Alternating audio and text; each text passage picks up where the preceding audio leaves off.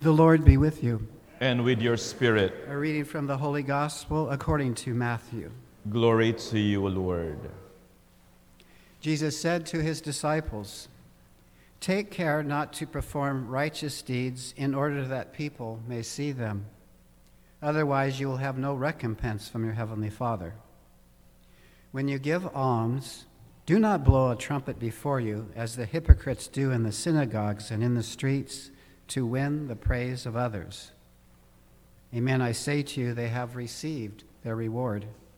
But when you give alms, do not let your left hand know what your right is doing, so that your almsgiving may be secret, and your Father who sees in secret will repay you. When you pray, do not be like the hypocrites who love to stand and pray in the synagogues and on street corners, so that others may see them. Amen, I say to you, they have received their reward. But when you pray, go to your inner room, close the door, and pray to your Father in secret. And your Father who sees in secret will repay you. When you fast, do not look gloomy like the hypocrites. They neglect their appearance so that they may appear to others to be fasting. Amen, I say to you, they have received their reward. But when you fast, anoint your head and wash your face, so that you may not appear to be fasting, except to your Father who is hidden. And your Father who sees what is hidden will repay you.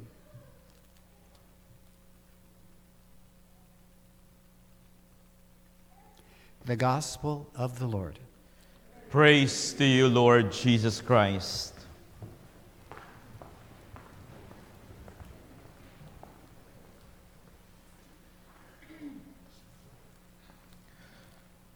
We have so many people tonight. It's great to see this number of people in the church today.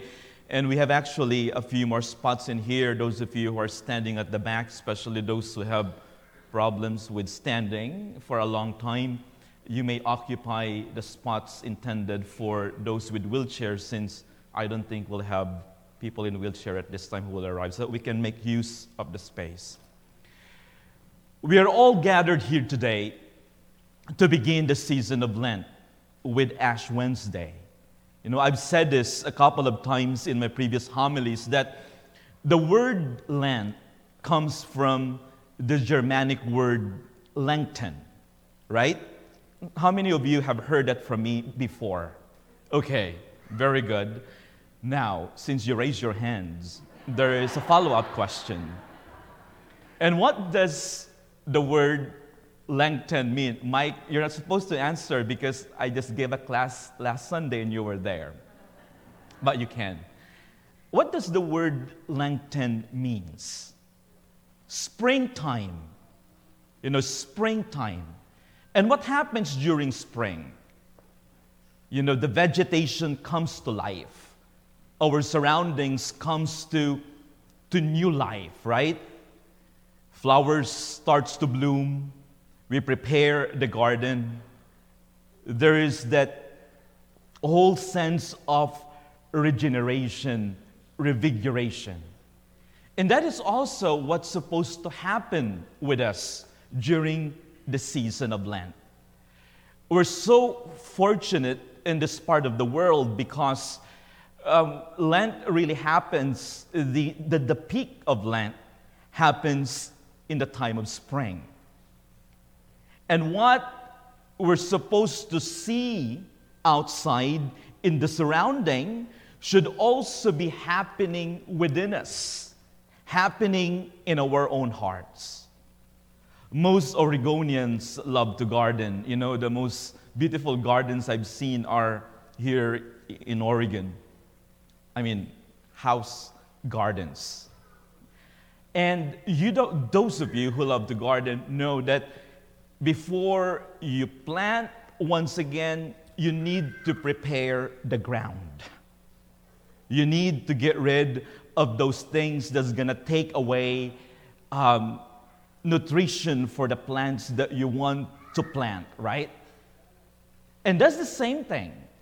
What we need to do during the season of Lent to get rid of the weeds that overcrowd the space that is supposed to or that is intended for the spiritual plants to grow and to bloom. The season of Lent is a time to weed out those things that separate us ultimately from the love of God. And how do we do that? You know, the great thing about the season of Lent is that it is not just like a one week deal, right? One week, it's not just for a few days. Because God knows that we need time. We need time to adjust our attitudes. God knows that it is not just for a few weeks, but rather how many days? For 40 days. And the number 40, if you look at the significance of the number 40 in the scriptures, it's actually pretty rich, uh, very rich. Like in the Old Testament, if you survey the Old Testament, when was the first time that the number 40 appeared? In the story in Genesis, right? With Noah, 40 days and 40 nights. It was a period of testing, it is a period of recreation. It was very difficult because it was a time of purification. But after 40 days, what happened? There was new life, new creation. Same thing should take place in our own hearts. What about the experience of the people of God, the Israelites, wandering in the desert for 40 years? I've mentioned this before that you know, when they were preparing to enter into promised land, the leadership of the Israelites sent surveyors to actually take a look of the land of Canaan. You know, they wanted to make sure that there's actually something for them when they get there. And how many days did it took the did it take the surveyors to survey the promised land? 40 days. But you wonder, why is it that they took 40 years to get there? Why? Because they failed to trust in the providence of God. The surveyors themselves that were sent were saying, "Oh, we can't we can't make it there. We will gonna die. It's not for us." We saw along the way different tribes that would actually that would actually be ready to get us. And because of this, they were so afraid. So they failed to trust in the providence of God.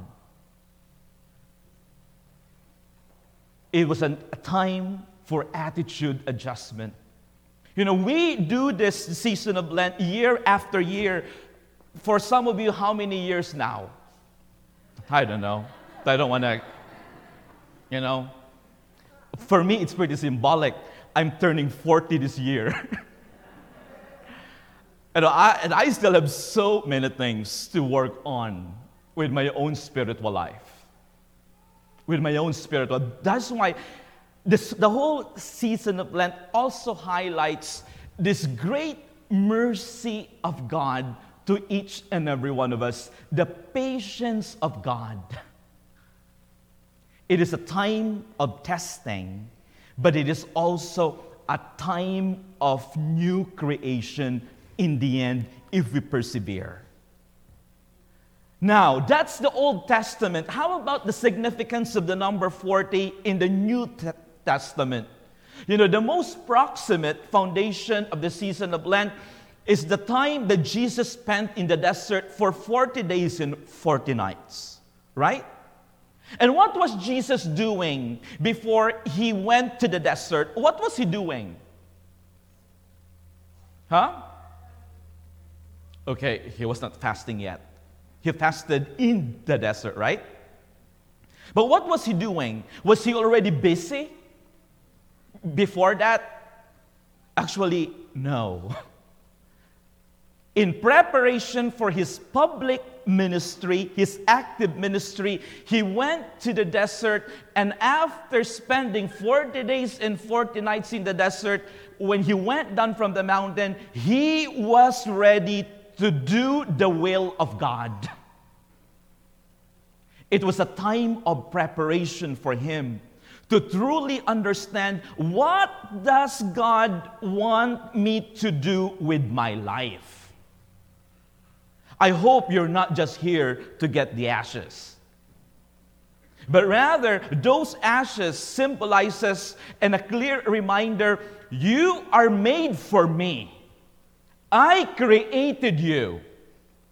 Your value does not depend on what you think about you or what other people say about you, but rather your value comes from me as your creator.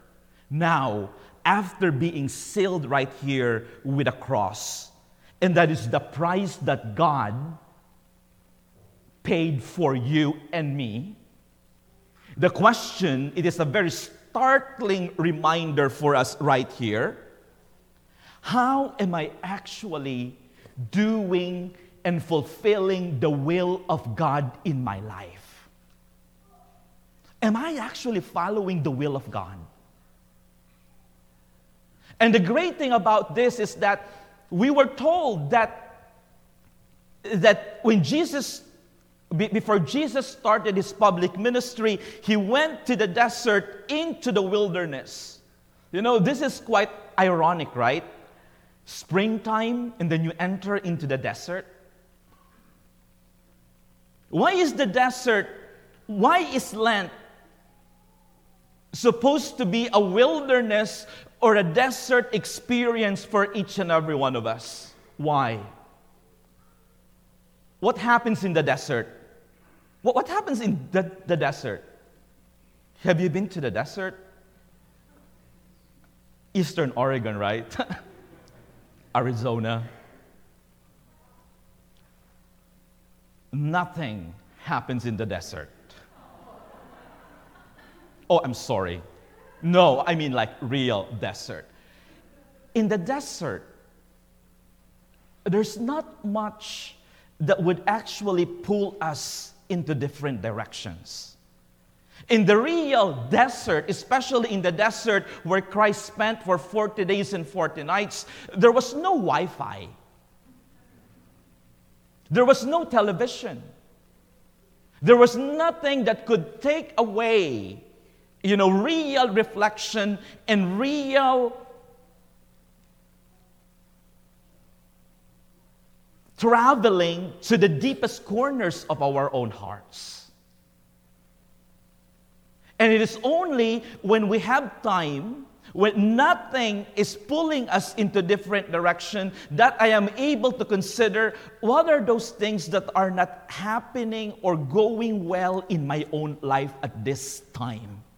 But if we're always busy, if we're always in our phones, if we're always in television or whatever it is that we indulge every single day, how can I even consider the fundamental questions of life?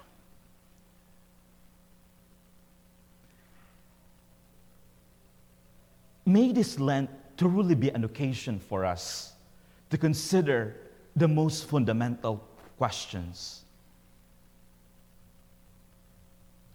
And an occasion for us to bloom in the garden of God's love, in the garden of God's grace.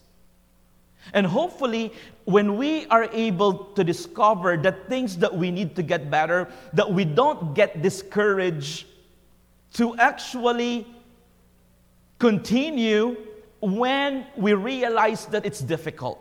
Because it is so easy to go back to the default. It's like, oh, I'm so used to this kind of life. Why do I even have to change? Oh, I'm so used to this. Well, God wants something better for you. But you know what? God will not force you to for you to do it. He needs your collaboration because He doesn't consider us like a robot where He can just manipulate. But rather, He makes us realize this is your dignity. Now, are you willing to live according to your dignity as created in my own image and likeness? That's the only way, my dear friends, we can truly experience Easter, the real meaning of Easter after 40 days. It's not just going through the flow. It's like, okay, it's Lent. What happens after Lent? Okay, it's Easter. I go to church again, and then I'm back to my old self. Nothing has changed. Remember what we heard in the first reading today? Rend your hearts, not your garments. What God is asking from us is a transformed heart, a transformed mind, where we see the dignity and our value according to His standard. Not in the standards of the world, but according to the standards of God. Are you willing to make this Lent truly be the best Lent ever for you? God is disposed to help you, but are you willing to make it happen by collaborating to His g- grace, by collaborating to His providential love that He wants to give to you?